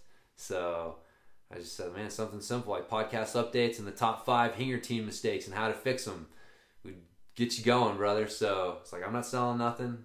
Just fan of your work. Told him you might remember me as your uke for the second half of the Salt Lake seminar. And uh, so, yeah, Have you heard back yet? nothing. No, I don't expect to. But you never know. Or you got blocked? Maybe he'll just block you from all this shit. I know I'm spam. I titled it. I titled the email uh, "Some unsolicited advice for your podcast." did you? yeah, I did. Yes. I was like, If somebody sent me something like that, I would I would open it for sure. Be like, all right, I gotta I gotta see what this guy "What's to this fucking Joker saying?" but the thing is, is I don't know. Uh, God, I, I could have tried to send it through like a message, but um, like DMing him uh, through just seems- Instagram For some reason, that seems weird. Yeah, and especially for something like that, like, you know, because it's a few paragraphs that I'm trying to communicate to him. It's like a real thought that has some layers and depth. It's not like, hey, bro, love your shit. I can help you. Yeah, Here's my program. here's my program. Check out, yeah. And it's, It's only forty nine ninety five. so started. some unsolicited advice to the. That's hilarious. I have yet to listen to their podcast. Oh, really? Uh, They I've finally. seen little clips of it, but Yeah, they got it on uh, some other. I haven't been able to find it, but they say they're on like Podbean and some of these other because at Uh, first it was just on YouTube. just on right? YouTube. So yeah, I'm trying to figure out how to download it. I'd like to listen to it. Yeah, you can't unless you have a YouTube Premium membership. You can't download stuff. No, yeah, and you and you can't close the phone. Like you Yeah, have to keep your screen up Keep it up to play. So it's not like listen to a podcast in your car. I mean, you can, but it's just not quite the same. So we'll figure it out. But uh, yeah, I figured given the success of this podcast that I would offer some Being that we're, we're so successful. advice to you know Josh and and Keenan because they might need some help building their audience. You know, I don't know if anybody's heard of these guys. They're pretty good. So, Uh, it reminds me. I'll never forget. I don't know if you remember this guy. His name is Jens Pulver. oh yeah, remember old US little evil. Little evil, right? Yep. You know, one of the early days, you you know, MMA guys, and he was from the Midwest somewhere. And I'll- never forget. We were, I was at a, I think it was a Naga tournament. Me and a group of my buddies, and we're all white belts, blue belts at the time. And Jens had a, a super fight match at some point during the tournament. I can't remember who he was going against. And so we're all sitting around the match, mat watching, and uh, I think if I remember right, Jens had his opponent and tr- was trying to finish a triangle, and my buddy, who is a white belt like me, is yelling out advice to Jens Pulver on the side of the mat on how to finish the triangle, and we're all like, you know, six months, a year, year and a half into jiu-jitsu at best, and he's he was coaching Jens from the sidelines. That was definitely some unsolicited advice. That is pretty funny. he was yelling it, and then me and- Finish the triangle. yeah. You got yeah. And I remember me and me and a couple of other guys looked at him like, "What in the fuck are you doing? Just shut up! Shut You're up, making man." us look bad." That's funny, man. Dude, yeah. I remember him from one of the first few seasons of The Ultimate Fighter. Him and BJ Penn were Oh, yeah. coaches. Yeah. Remember that? Yep. Yeah, they fucking that was funny, man. Like the show, I, I, if they were just playing it up, man, they looked like they were like BJ did not like Jens, and Jens knew how to get under BJ's skin. Actually, I forgot all about that. And yeah, dude, he got BJ pretty fucking pissed off a few times. I remember, I think he beat him in like like the bowling. Cause you remember they, they would have like at the they'd have the coaches challenge. yeah.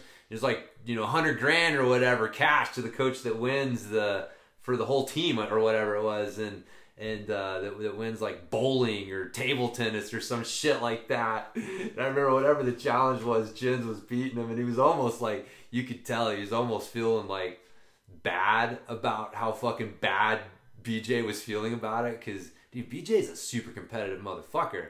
Like you know, coming from Hawaii and just that area, and he's like, you Did know, you see just recently he got into a fight with some bouncer outside of a strip club? dude, I know that's the unfortunate thing, dude. Is Come on, man. well, What's see, going on here? dude, living in Hawaii though is like 'cause that's where he's at, right? That's where it was. Yep. it's like that's probably the worst spot for him to be. I mean, that was that was his that was kind of his downfall on some level because you remember like when he was training with the Marinoviches and he was That was the best he ever that was the best he ever looked, man. And then he, he went back home and he started training back home. And it's like back home is comfortable. Back home, you've got people around you who accommodate your stuff. And, and, uh, so man, unfortunately, that's, I, I just, I see that. Like when I see BJ, I'm like, man, that is, you know, as good as he was and as good as he still is and as much respect as he deserves, like he's kind of a fucking cautionary tale at this point. Yep. Like he went from being like one of the greatest, the prodigy, like one of the you know youngest BJJ black belts and like world champion at fucking super young age and UFC champion and all this shit to like setting the record for the most losses in a row in the UFC and you know getting caught on film fighting bouncers at a strip, Strip club. It's like, dude, how that is that's a long way to fall. Like Yeah. that doesn't happen just by chance. Like there's decisions made along the Several way bad decisions. several bad decisions along the way that have added up to this. So, but uh, yeah, sometimes the people you're hanging out with, man, they may have the best intentions for you, but I don't know the best people to be hanging out with. yeah, yeah, the road to hell is paved with bad intentions. Yeah. Isn't it, isn't it paid good intentions? Good Not- intentions. not That's right. goes? No, it is. You're right.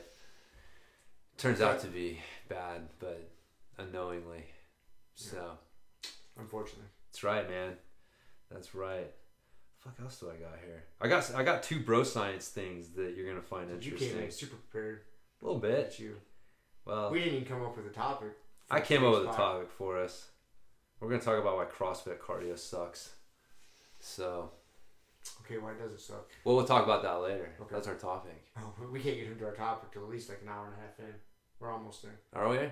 Okay, cool. This will get us there over the hump.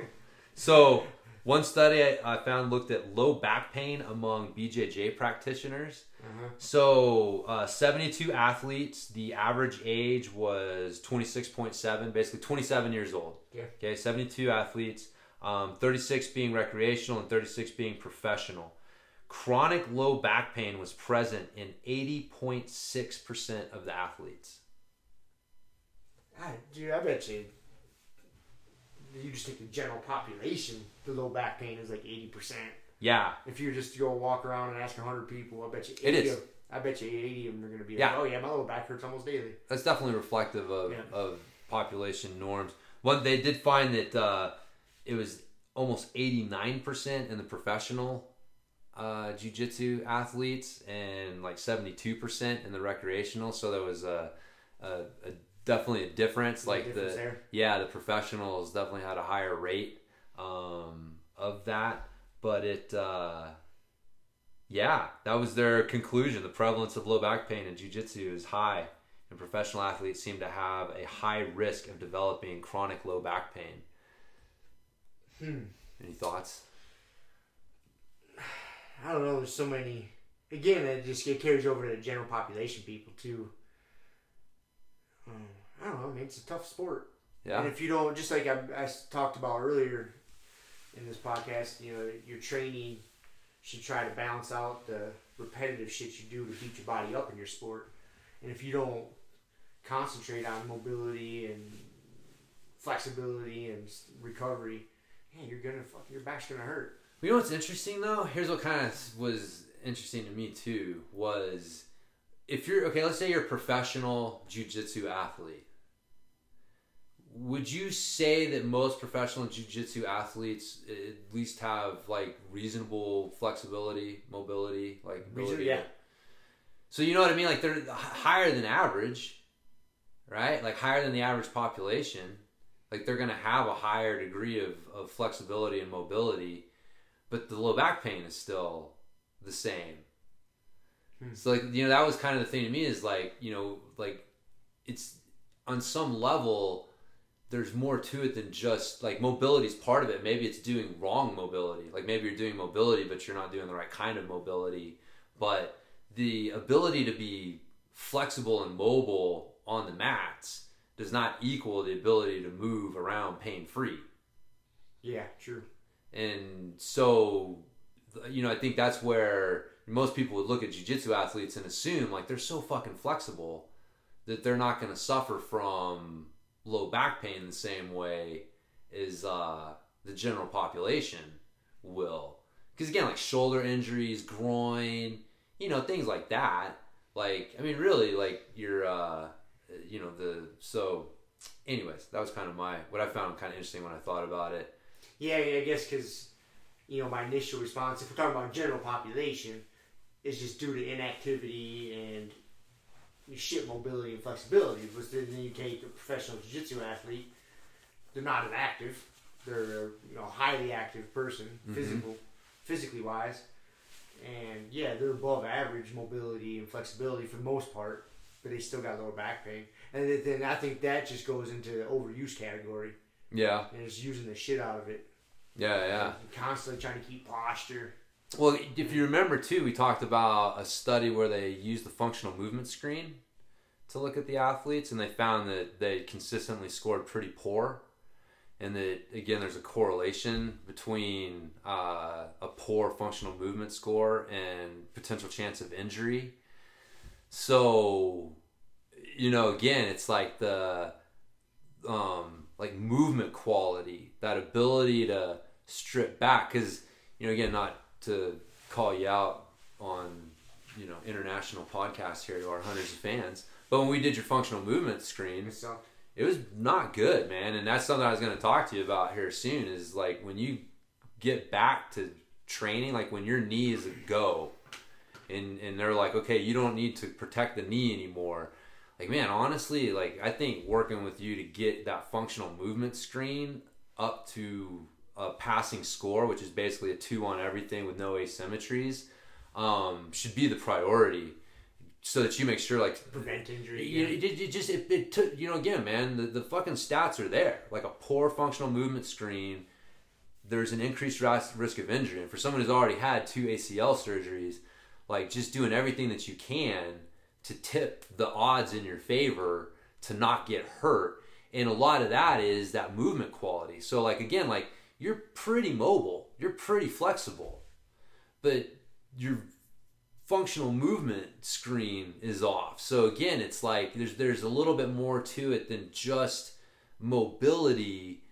There's there's a movement quality aspect that has to be addressed because it's that that that that core movement quality that um, leads to the injuries and mobility is a part of it, but you know, anyways, I just kind of thought like that study and the other one and stuff, like kind of connecting a few dots in my When you head. put it like that, helps solidify it in my head. Like, it does. It does make sense. You know, having a shitty functional movement screen score.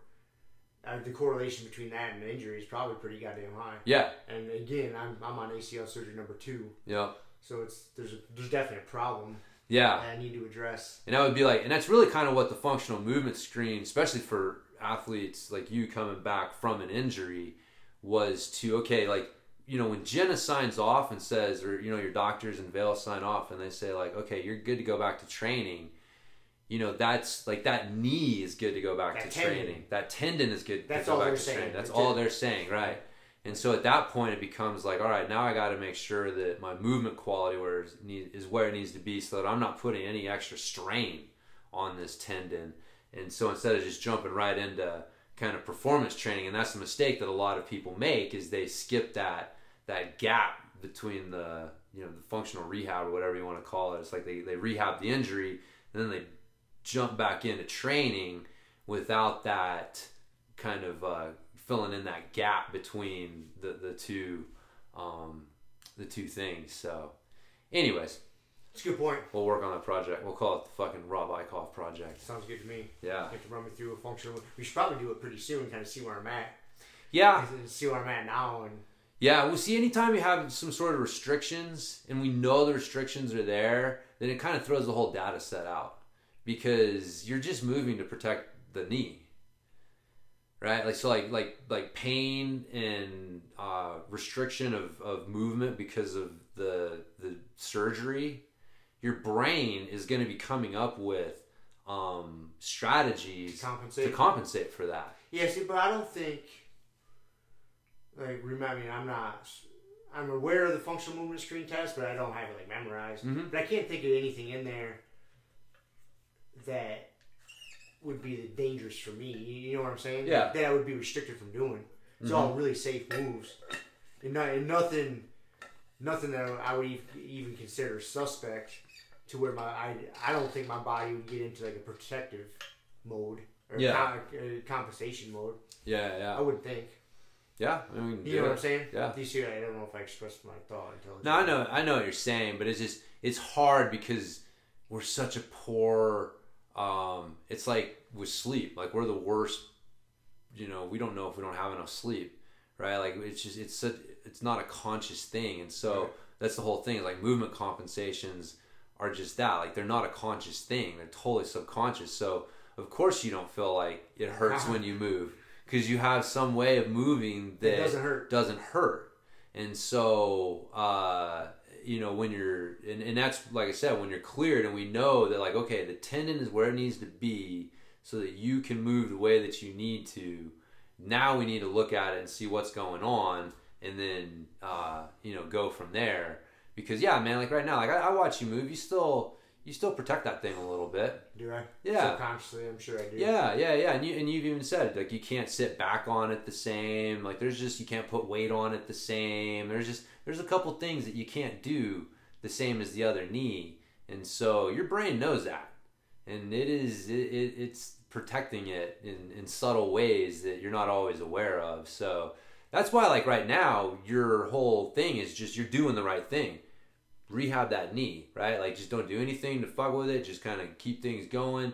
And then when you get the green light, like okay, man, your knee's good to go. We're past that acute rehab stage. You can start training again. And it's like, all right, now we need to make sure we're getting everything lined up before you start fucking hammering the gas real hard.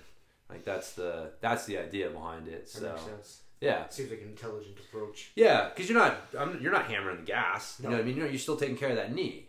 So it's uh, you're you're yeah. It's uh. Anyways, Anyway, so good thought. okay, I got one more bro science for you. Sweet. The title of the study was "Faces of Glory: The Left Cheek Posing Biased for Medalists of Brazilian Jiu-Jitsu Competitions." Okay. who who did this study? Oh, I didn't see who did it. Uh, it doesn't matter. Um, the study uh, says that laboratory studies have shown that people tend to show the left side of their face when asked to broadly express emotions, while they tend to show the right side when asked to hide emotions.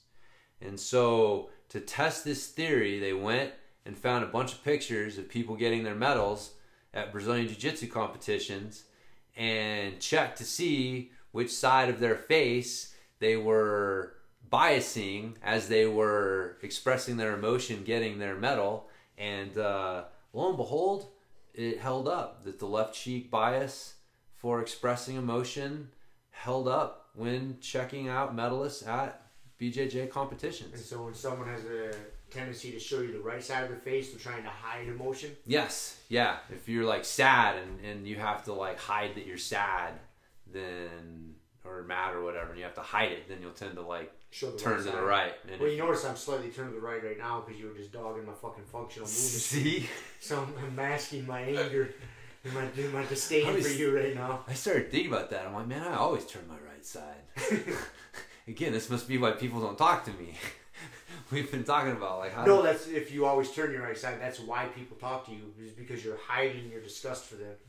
Well, no, no, no, but they can tell. Like subconsciously, we know, like someone. You know what I mean? Like I, I would think that humans I think pick up on these subtle cues. We, we we know these things. There's tails. Uh, I see. I'm looking at it the other way. Okay. I'm thinking I get too much unsolicited conversation in public is because I'm showing my right side to people more and I'm hiding my disgust from them. Oh. They don't know by me showing my right side to them, I'm masking my disgust.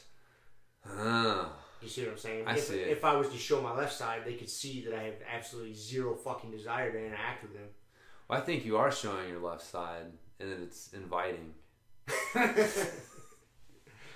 So- I disagree. I respectfully disagree. I'm gonna I'm gonna fucking follow you around secretly, and we're gonna see when you're interacting with people which side of your face do you bias. So That'll be the next study. yes, the, the FedEx driver bias, faces of delivery. Faces of delivery. I was looking through, I'm like faces of glory. Uh, You know what I mean? I read this title and I'm like, I had to read it like two or three times to like, what am I reading here? Then I click on the study and I'm like, oh my god, this is insane. Somebody got money to do that. Somebody, that's crazy. That shit is not free. Who paid them to do that? I don't know, man. They got a grant. They went and submitted money and or submitted for a grant. I mean, unless somebody just had the money. But yeah, then you got to go through the, the Yeah, process. we could we could put out a quote unquote study and say that, and we could go look at five fucking pictures of people getting medals. You know, we don't have to state how many we looked. We can just Well, I mean, in the in the in the, I was just looking at the abstract. I'm sure in the they got full, they broke it down more. yeah, they broke it down quite a bit Maybe that's more. a new segment we need to do on our podcast is the Grumpy Guy Studies. Yeah, how's that different than bro science? It's not. Yeah. Yeah, looking at the studies is interesting, man. Sometimes you got to do that. Like it is, it's the conclusions. They massage the conclusions a lot of times because they know that their conclusion, if it matches up with what the people reading it already think and want to hear, then the odds of it getting passed along and approved and and uh, you know going to a journal or whatever are higher. And so you'd be shocked at how many times, you know, you're reading the study and then you look at the fucking conclusion and you're like, wait a minute, that is not what the fucking study said. Like either they're kind of like, you know, fudging a little bit or they, they throw in a little wording that's like, it's just, it's, uh, it's fucked up. So anyways, I still like to look through the abstracts because it's hard to read through the whole thing. It is. I just need the bullet points. Exactly, man. Exactly. Give me the bullet points. So there you go. There's our uh, our bro science. Sweet. Low back pain and left cheek bias. so, Sure, they're connected somehow. They probably are. I'm sh- yeah. If yeah, yeah. If someone's got low back pain and they're hiding it, they're probably Showing to the the right right side, more. Yeah. Ooh. God, I wonder. I'm gonna start thinking about this when I'm rolling with people. I'm gonna be looking at them, See seeing what which side- side of their face they're biasing, and what does this say about them. So, we opened up a whole new, Whole new can of worms. whole there. new can of worms. So, all right, that's all I got there. Got our cardio training thing here. Oh, the, what was it? Why does CrossFit So- cardio suck? So, nah, like, Well, I, I gotta. I need more. Yeah, yeah, yeah, yeah, yeah. So this came up. This was actually something I talked about on my uh, the Bike James podcast, um, because uh, somebody had written an article. They call it mixed cardio, right? Because CrossFit can sometimes be a little bit of a dirty word, but mixed cardio is basically where you take a bunch of shit that's supposed to be like strength training and mix it all together and call it cardio training. So, well, I mean, back up a little bit. You mix in stuff, so it's like you know, you, you could be on the bike or the rower, and then you're doing like jumping split squats, and then you're doing like med ball tosses, and then you're, you know, so it's like these different exercises. Back in the day, we just call it circuit training, mm-hmm. right? And so, uh, and a lot of times, um, exercises that aren't necessarily appropriate for cardio training are picked. Um, and you know, I, I personally think like even something like push-ups aren't something unless you're a goddamn world champion push-up person. Push-upper. Yeah, push-upper. Push-ups are probably not a really good cardio exercise. Like if you're doing some sort of like mixed circuit, uh, I'd even say like fucking push-ups would be pushing it for uh, for most people. But um, so anyway, so it's the it's the type of workouts, the type of cardio strength training that CrossFit popularized. You know, it, like I said, it's been around forever. It's just basically circuit training.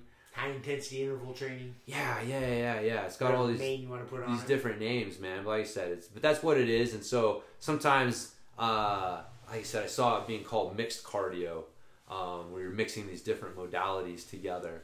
And so you know you see it. It's like you know we're doing battle ropes, and then we're doing fucking kettlebell snatches, and then we're doing hitting the bag, and then we're doing fucking bodyweight squats. I, you know whatever. It's just I'd say like for most people, um, you know, if you think about like cardio training for jujitsu and, and MMA, like that mixed cardio uh, comes to mind, and it's like it's uh, you know just like work hard and you know blah blah blah, and so the um so anyways the the my my point with it was that that type of cardio is it's harder to simulate. Like you can if you do it right but you have to always be thinking about like cardio has specific um, energy system demands you know we've talked about like a five minute match versus a 10 minute match. Like that's a completely different f- f- metabolic uh, pacing strategies energy systems demands all these things are completely different. And so now and then are we doing gi or no gi? Are we doing points or submission only? You know like how, so so It all changes it drastically. it changes it right. And so you know your ability to uh, what you want to do is to try to simulate those demands as much as possible. Now one we're lucky because we play a sport that we get to actually do the sport right? Now what's what's the most specific type of training you can do for jiu-jitsu? Jiu-jitsu. jujitsu or like you know jujitsu drills or, or things where you're actually doing jujitsu movements and stuff.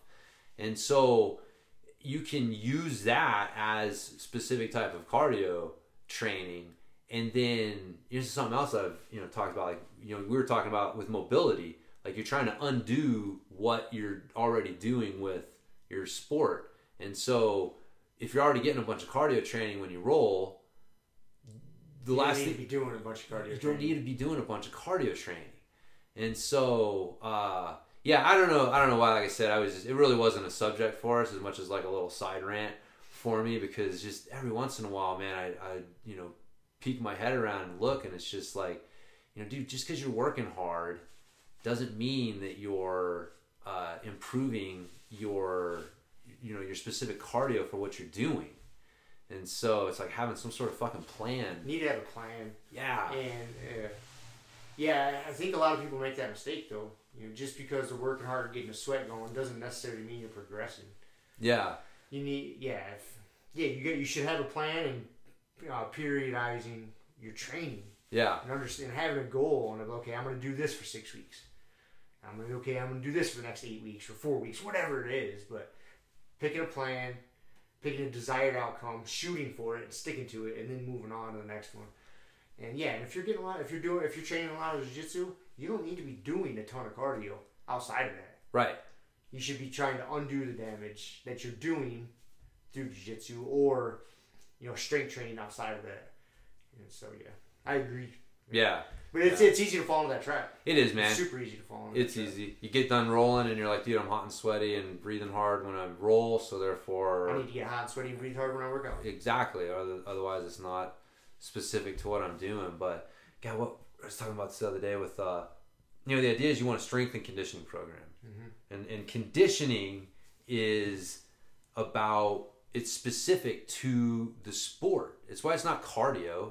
Like, cardio is just kind of this general, like, cardiovascular fitness. Like, conditioning is just, it, that it's just that. You are being conditioned to train BJJ, you're conditioning an athlete to play football. You're, there, there's specific things that they have to do to condition their mind and their body and their their metabolic system and all these things to play these sports and they're specific to the sport right and so the um what you end up with though when you do a lot of that mixed cardio stuff you end up with what i call a, a, a weakness and and fucking cardio program you know like you know you're you're not getting stronger there's no way you can get stronger when you're focusing a lot on that mixed cardio type training. Like you have to really focus on getting stronger to get stronger. And so you're not getting stronger, so you're getting weaker, and you're not working on your specific conditioning for your sport. You're just doing shit. You're working on your cardio, like your general cardio fitness, which is not what you want. So you end up with a fucking weakness and cardio program instead of a strength and conditioning program.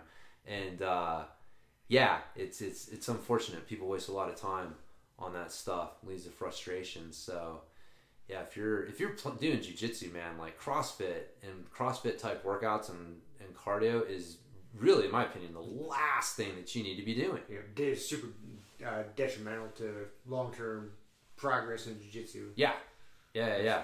You need. It took me a lot of years to figure that out. I was, I tried to do both for quite a while, and, I, and finally I was like, "What?" I don't know what it was, but finally, I'm like, "What am I doing?" Like I, I, I can't. I remember when we first met, you were still doing CrossFit. Uh-huh. Yeah, yeah. I remember you actually came to me when you were trying to like figure out something else to Yeah. do, and you're like, "I just need some other ideas for doing shit, man," because like CrossFit's killing me. Yeah. And so, uh, yeah, yeah, I remember remember when you made that decision. But uh, yeah, it is. It's easy to make that mistake, and it's um. But yeah, if you're, yeah, what the fuck else was that? I think that was like my my point. Well, that's the the one of the things in in you know training and strength and conditioning, looking at physical qualities and the specificity to the sport. So like flexibility, for example, it doesn't have to be super specific to your sport right? Like a hamstring stretch that helps a jujitsu guy is going to help a mountain biker, is going to help a general population guy. Like flexibility can be really general. You know, you start getting into strength, strength will get a little bit more specific, but it still can be pretty general, right? Like getting stronger in your general lifts. You know, we're not doing a whole lot of BJJ specific positions with our ramping isometrics. They're, they're pretty general. You know, we have a couple specific things we throw in with, uh, but for the most part, it's pretty general. Now, power, where you're you're trying to move with more speed, now that becomes more of a timing element. Now, now you're starting to get more specific. So, like power that you develop doing one thing may not necessarily transfer over as well to BJJ. Like you got to make sure that the power that you're developing is is being done in the the right context. So, like this is why something like you know, um, I think that uh, hip thrusts are better for training hip power than power cleans for a jiu-jitsu athlete. Because the yeah your the, the power cleans are just not very specific to what you do on the mats whereas like a, a banded hip thrust is. And so but that's where you would get more specific. And then finally you got your conditioning you got your cardio training and that's the most specific. Like that's why like what's going to be good for a you know even like what's going to be good for an MMA fighter is not what's going to be best for a jiu-jitsu uh, athlete. Like even something as closely related as that. They're still totally different sports from a conditioning uh, standpoint. And so like boxing's different than kickboxing. Kickboxing's different than mma you, you know and so taking if you're a, a kickboxer and you're trying to use a workout to condition for boxing like it's you're going to be missing shit. You, you have to use a conditioning program specific to your sport. And that's again it gets back to you know cardio you know metabolic demands and pacing strategies and shit because that's really what you're developing.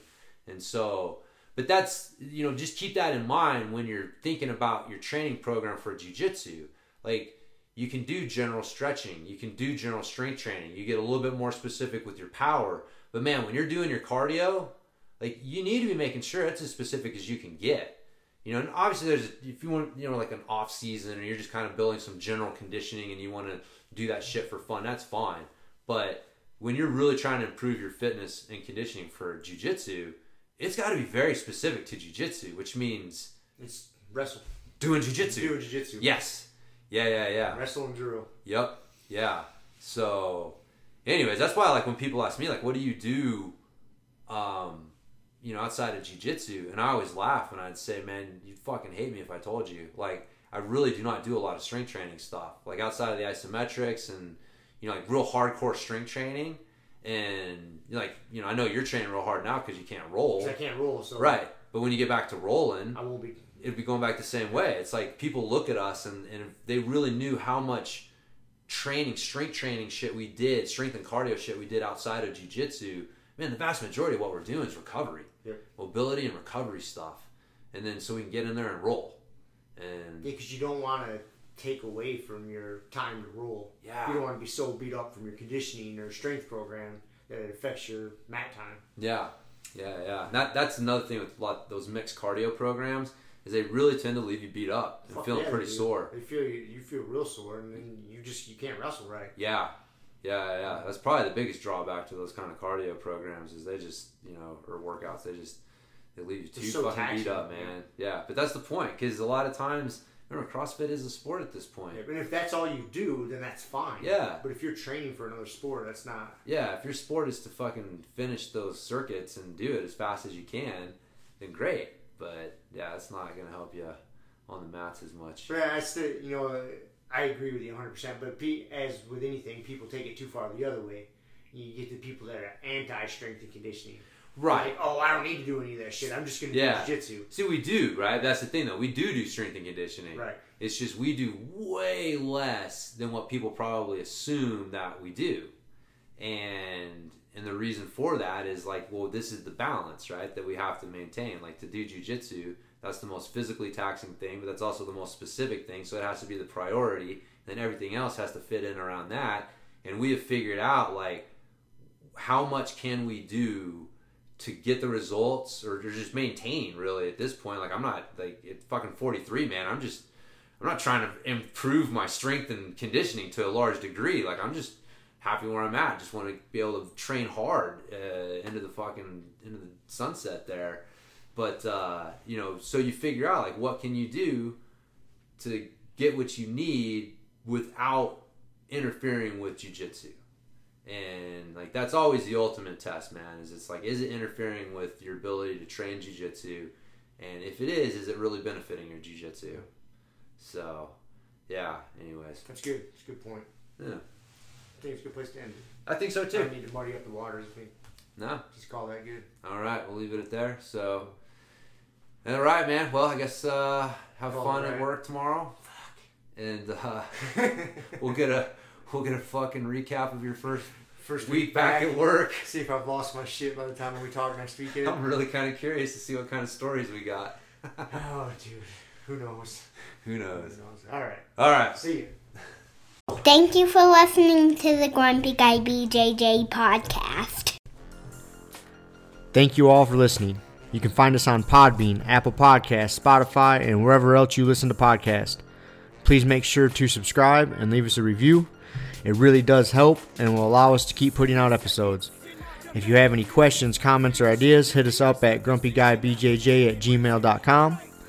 Also, go to our website, grumpyguybjj.com, and get signed up for podcast updates and get our free BJJ Improvement Starter Kit. That's it for now. So get on the mat, train hard, and talk to you all next week. Permanent frown. A hermit now, boom. Doggy stool, foggy, cool, got a froggy outside Molly dude. Melancholy Daisy dude, hanging by the lace of their shoes. No trace of the tools, shaped into face, fuck the rules. Snooze, you lose. One eye always open, in times two. No clue, but soon a brief monsoon might give you a view to choose. Stay tuned, include, won't uh. conclude. The end is near beware there's consequences for what you do. To me, demon, a devil of many levels. I keep on feeding for several of them rebels. Me, myself, and I. Me, myself, and I.